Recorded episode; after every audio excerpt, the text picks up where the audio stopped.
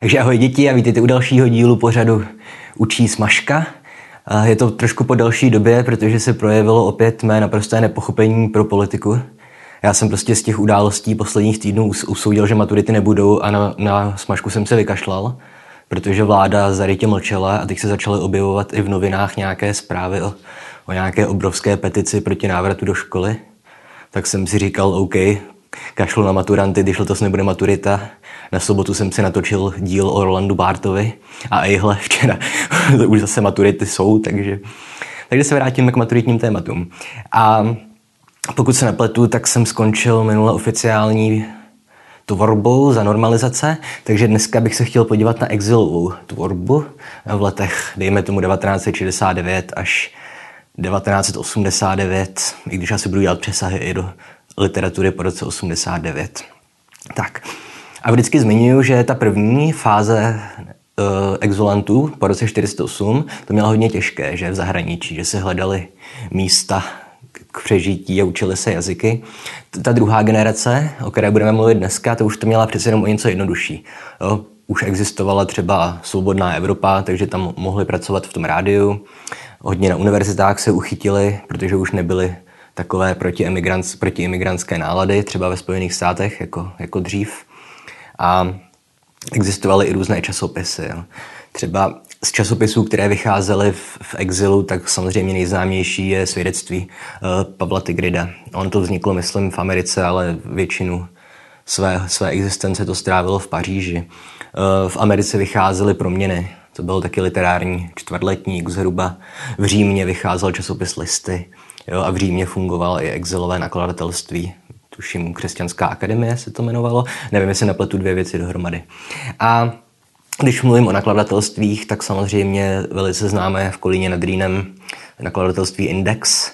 Asi nejznámější samozřejmě exilové nakladatelství vzniklo v Torontu v Kanadě v roce 71 a se jmenovalo 68 Publishers. Založila ho Zdena Salivarová, manželka Josefa Škvareckého. Nebo oni to tak jako založili spolu. Škvorecký píše v pamětech, že to byl nápad jeho manželky, ale to je asi celkem jedno. Prostě Salivarová a Škvorecký provozovali to největší české exilové nakladatelství, kde zkrátka vycházelo, vycházely desítky, desítky knížek českých autorů. No, e, trošku problém pro exilovou literaturu byl v tom, že skoro chyběla nějaká literární kritika. Jo, a zároveň byli autoři, byli kritici literární čeští, kteří žili v exilu, Mojmír Grigar, Květoslav Chvatík, samozřejmě Lubomír Doležel, to je asi jediný světoznámý český literární kritik. Ale přece jenom tam chyběl ten nějaký blížší kontakt s domácí literaturou, ať už oficiální nebo samizdatovou. A tak paradoxně o české literatuře v zahraničí toho nejvíc psali nečeši. Nebo ne nejvíc, ale hodně. A samozřejmě, já nevím, Robert Pincent, eh, to je tuším britský bohemista, ten toho věnoval spoustu, desítky textů o české literatuře. A na něj se názory dost liší. Někdo říká, že to je literární šarlatán, někdo si ho váží, někdo to má 50 na 50, ale tohle přesně přesahuje maturitní okruhy, takže nevím, proč o něm mluvím. tak. No a rozdělím si to na poezii a prózu. Co se týče poezie, tak po roce 68 odešli básníci jako Petr Král, Ivan Diviš, Rio Preissner nebo Karel Kryl, No, I když samozřejmě Kryl byl písničkář v první řadě. A, a tohle je staré téma, jestli text, uh, písňové texty se dají považovat za poezii, ale myslím, že nám Akademie Švédska to rozsekla krásně, když dala Nobelovu cenu za literaturu Bobu Dylanovi. Takže můžeme Karla Kryla směle považovat za básníka. Tak. A samozřejmě v té básnické tvorbě pořád ještě převládají takové ty klasické motivy a témata, klasické pro exil, jo, jako je nějaká úzkost a samota, odcizení a stesk po domově. No, už jsem určitě někdy zmiňoval Františka Listopada. Ten odešel velice brzy z Československa a v jeho dílech jsou tahle témata nebo tyhle motivy velice patrné. Jo.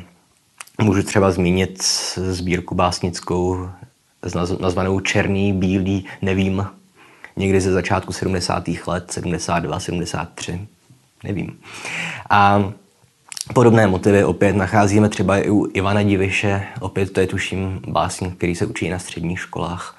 No to je všechno ty motivy jsou stejné, jak, jako jsem zmiňoval u listopada, ale ještě je to obohacené o, o nějaká křesťanská východiska. Jo. Diviš se řadí často k těm křesťansky orientovaným autorům a v té exilové tvorbě tam opět hodně převládají ty temné tóny a jestli tam často objeví ten motiv nějaké vůbec skepse o dobrotě nebo vůbec existenci Boha, ale nakonec vždycky diviš nachází východisko v Kristu, takže tam zůstává zachované to křesťanské podloží v té poezii. A samozřejmě nějaké tady ty pochyby, ty jsou v katolické nebo křesťanské poezii přítomné úplně všude. Konec konců k tomu máme podklady i v evangelích, že když zase jednou budu zmíním slavo Ježíška, který říká, že Kristus se na kříži stává na několik okamžiků ateistou, že když křičí Eli, Eli, lama, lama sabachtany, že otče, proč jsi mě opustil. No, takže tady ten pochyb motiv, ale nakonec, teda po, motiv pochyb, ale potom zase návrat k Bohu. To je patrné v křesťanské literatuře od jak živa, takže tak. Jo, velice podobný autor Divišovi byl pak třeba ještě Rio Preisner, opět ten se asi neučí na středních školách, ale stejně ho zmíním.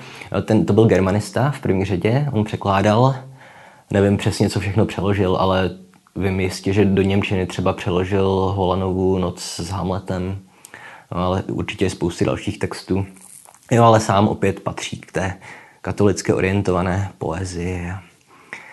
Ten působil v Americe, tuším na nějaké pensylvánské univerzitě učil.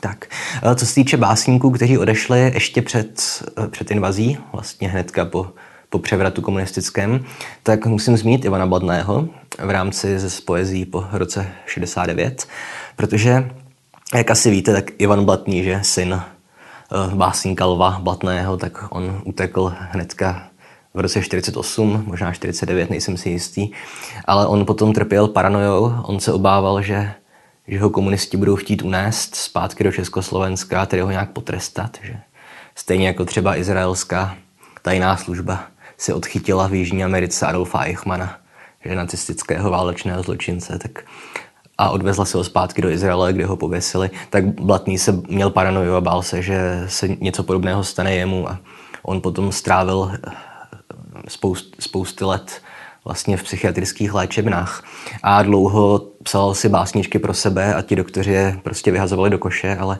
potom jedna zdravotní sestřička je začala sbírat ty blatného texty a v roce 1979 vyšel výbor z těchto psychiatrických básní nebo básní z psychiatrické léčebny. Ten výbor se jmenuje Stará bydliště. Tak, uh, koho ještě zmíním z básníků? Asi Petra Krále byste měli znát.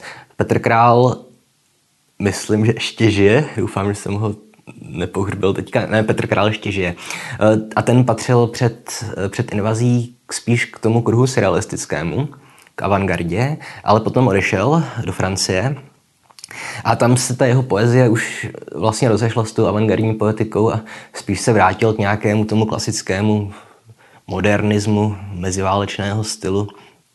Samozřejmě nemám opět, jako obvykle nemám čas to nějak rozpitvávat, že když mluvím o poezii, ale v podstatě ta jeho poezie se nese snaží se najít nějakou rovnováhu mezi chaosem a řádem, ale prostě mluvit na tomhle formátu o poezii, o poezii nemá cenu.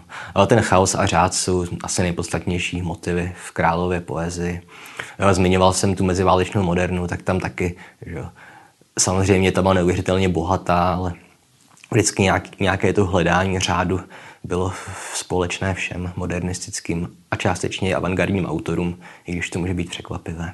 No a kromě toho král se věnoval i esejím, překladům, taky filmové vědě údajně, ale o tom já nic nevím.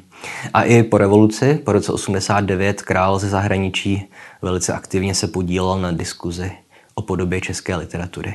On vždycky hrál roli takového toho zlého muže, se vždycky nebál všechny v úvozovkách seřvat prostřednictvím nějakých svých studií. Takže král je velice výrazná postava i současná. A pokud, pokud umřel, tak jsem se týka neuvěřitelně strapnil. tak, já myslím, že to úplně stačí k básníkům. Co se týče prozaiků, tak samozřejmě nejvýznamnější kosí bratři Milan Kundera a Pavel Kohout. Že těm je společné to, že v 50. letech jako správní svazáci psali tu socialistickou budovatelskou poezii a potom po po invazi jako správní exulanti začali strašně přehodnocovat svoji minulost a psali romány kritizující to, ten československý socialismus. Uh, u Kundery to není zase tak moc patrné. Samozřejmě díla jako Valčík na rozloučenou nebo kniha smíchu a zapomnění především. A je to hodně patrné i v, samozřejmě v nesnesitelné lehkosti bytí. Tak tam se Kundera hodně zabývá uh, nějakou reflexí té své nedávné minulosti. A, a zároveň u Kundery samozřejmě se čím dál víc začíná projevovat ta poetika postmodernismu.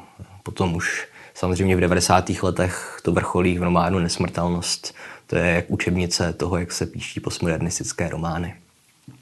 No a Kohout se k těm praktikám třeba STB eh, vrací asi v nejznámější próze Katyně. Opět tohle je jako jedna z těch knížek, které můžu úplně upřímně doporučit jako úplně každému, protože samozřejmě to je taková ta knížka, která je na jednu stranu srandovní, že je to o holce takové ambiciozní, která se vyučí na katovském učilišti. Takže na jednu stranu to je sranda, na druhou stranu samozřejmě to má i ten děsivý podton té nějaké tajné policie a násilí toho krvavého režimu komunistického.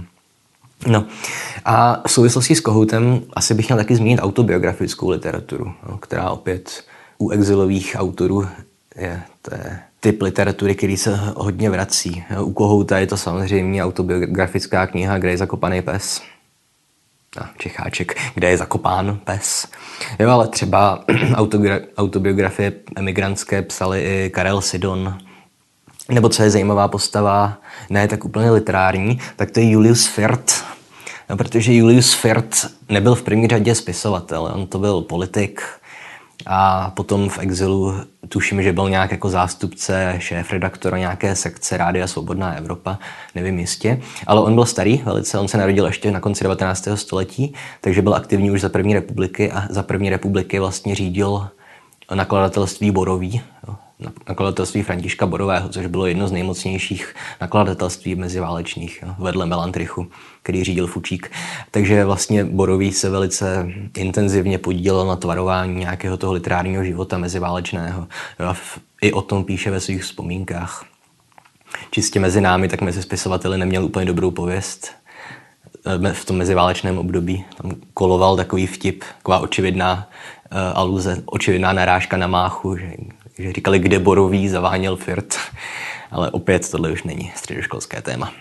Tak, já už jsem v souvislosti s Kunderou zmínil, že samozřejmě i do česky psané tvorby se začal promítat postmodernismus. A kromě Kundery bych asi zmínil autory, jako je Jan Křesadlo. Úplně ukázkový postmoderní román jsou Mrchopěvci. A opět velice doporučuji přečíst Mrchopěvce. Tam je prostě všechno. Tam máte horor, tam máte sexuální úchylky a násilí, máte tam pedofilního úchylného docenta marxismu. A prostě taky opět ukázka, typická ukázka postmoderny, že to mísení nízkých žánrů, právě jako je horor a, a, a, a hodnotné literatury a tak. A to rozhodně doporučuji přečíst. Další z těch typicky postmoderních autorů bude asi Jiří Kratochvil, je to kratochvil s krátkým i, tohle vždycky na tom někteří učitelé bazírují. E, a u něj je to medvědí roman, který nevím, kdy vznikal, ale vyšel tuším až krátce před revolucí. A opět z těch autorů, kteří nejsou moc známí, postmodernistů, bych asi zmínil Vlastu Třešňáka ještě. Nebo Vlastu Třešňáka znáte jako písničkáře, ale on psal i taky je to opět něco, něco na pomezí detektivky a postmoderního románu, různé příhody teda různé knihy, které spojuje postava pana Morice, no, takového svérázného páprdy. Ale opět tohle uh, třešňák hádám už se na středních školách neučí. No a samozřejmě asi jeden z nejvýznamnějších exilových autorů, ať už co se týče organizace literárního života nebo čehokoliv jiného, tak je samozřejmě Josef Škvorecký. A Josef Škvorecký v 70. letech, kromě teda práce v 68 Publishers, tak pokračoval tam, kde skončil ještě před, před invazí Všichni, všichni známe jeho první román z Babělci, který začal psát už někdy na začátku 50. let, i když vyšel až na konci 50. let. A už tam se setkáváme s postavou Danyho Směřického. A Dany Směřický v těch lehce satirických, lehce detektivních knížkách se objevuje i v 70. letech. Samozřejmě v první řadě je to tankový prapor, všichni znáte i kvůli, i kvůli filmové verzi. No ten opět vzniknul už v 60. letech, ale nakonec ho nestihli vydat, tuším, kvůli invazi, takže vyšel potom až v Torontu. Myslím, aspoň doufám teda. A samozřejmě díla vrcholna Škoreckého, jako je Miracle samozřejmě, nevím, Prima sezóna. No, tohle všechno vycházelo v exilu už v 70. letech. No, a tohle myslím jako nějaký stručný přehled o české exilové literatuře stačí. A tím asi tady skončím zatím výklad o české literatuře. Doufám, že jsem něco nezapomněl. A jak jsem teďka dlouho nedělal, tak když tak mě připomeňte. A od příště teda už se asi budu dívat na světovou literaturu. A opět tady bych byl možná rád, kdybyste mi napsali, jak se to dělá na školách. Protože já jsem na střední školu nevkročil je maturity, takže nevím, jak se to učí. A svoji výuku už jsem zapomněl. Ale jestli se jako jede po obdobích, třeba prostě světová literatura 50. let a 60. let, anebo jestli je lepší jet podle zemí, jestli třeba udělat nejdřív americká literatura mezi lety 45 až 89 a potom německá literatura. Nevím, asi si někde, no nepůjčím si učebnici, nevím, jak to vymyslíme. A zdar.